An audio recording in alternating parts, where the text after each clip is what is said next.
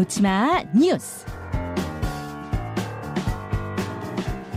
놓지마 뉴스 강승희 씨 어서 오세요. 안녕하세요. 예, 오늘 어떤 소식부터 볼까요?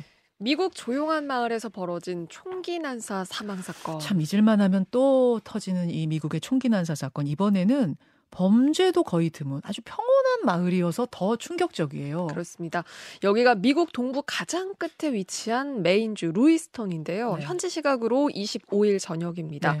식당과 볼링장 이렇게 두 곳에서 총격이 있었거든요. 그런데 그 볼링장에서는 그 매주 주민들이 그 볼링 대회를 열어요. 예. 그래서 50명에 가까운 주민들이 모여 있었습니다.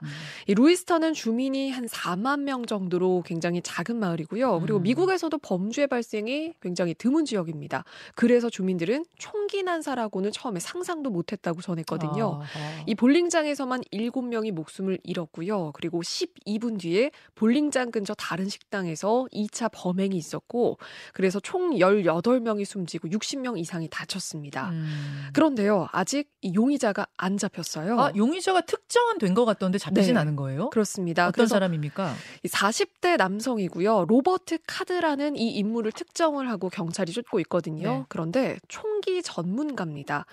2002년부터 예비군에 복무한 예비군 하사고요. 네. 그래서 총기 교관 자격증을 갖고 있는 인물이고요. 그리고 올여름에 정신병원에 입원했던 전력이 있는 사람이었습니다. 아하.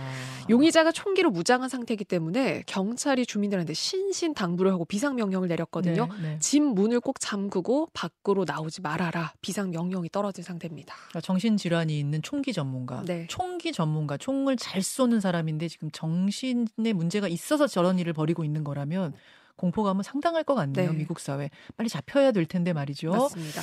아, 다음으로 갑니다. 절도범이 일본에서 가져온 우리 불상. 그런데 소유권은 일본에 있다. 아, 이거 어제 대법원 판단 아니에요? 맞습니다. 대법원의 결정인데 일단 어떤 겁니까 이게? 이 불상이요. 금동관음 보살 좌상이라고 하는 불상인데요. 네.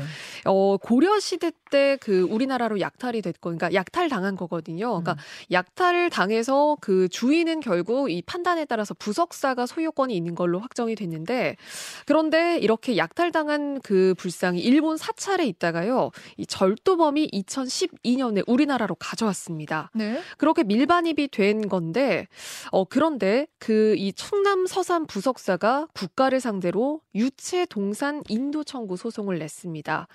그러니까 이 불상은 약탈을 당했지만 소유권은 우리나라에 있다. 그러니까 이거를 인정을 해달라는 그런 소송인데요. 제가 지금 헷갈려요. 그러니까 원래 우리나라 고려시대 우리나라 건데 일본이 이거를 가져가서 네. 약탈에 간 거죠. 네. 일본의 한 사찰에 있다가 우리나라 도둑이 네. 그 일본 사찰에서 이걸 가지고 와서 네. 부석사로는 어떻게 흘러간 거예요?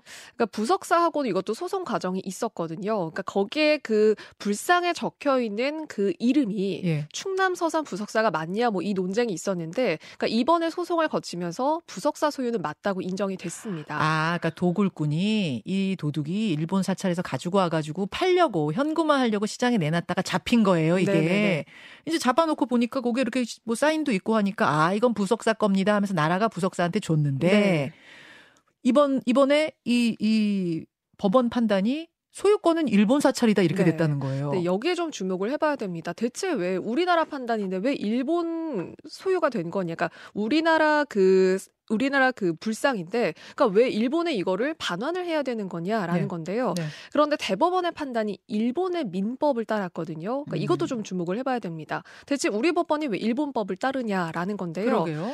그런데 이거는 국제사법에서 취득시효에 따른 겁니다. 그러니까 타인의 물건이라도 일정 기간을 점유했다면 소유권이 넘어간 걸로 본다라는 거예요.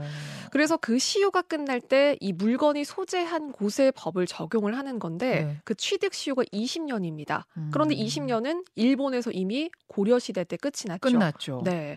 그래서 일본의 법을 적용하는 걸로 보는 거고요. 이렇게 판단이 내려지면서 불교계가 결국 반발을 할 수밖에 없었습니다.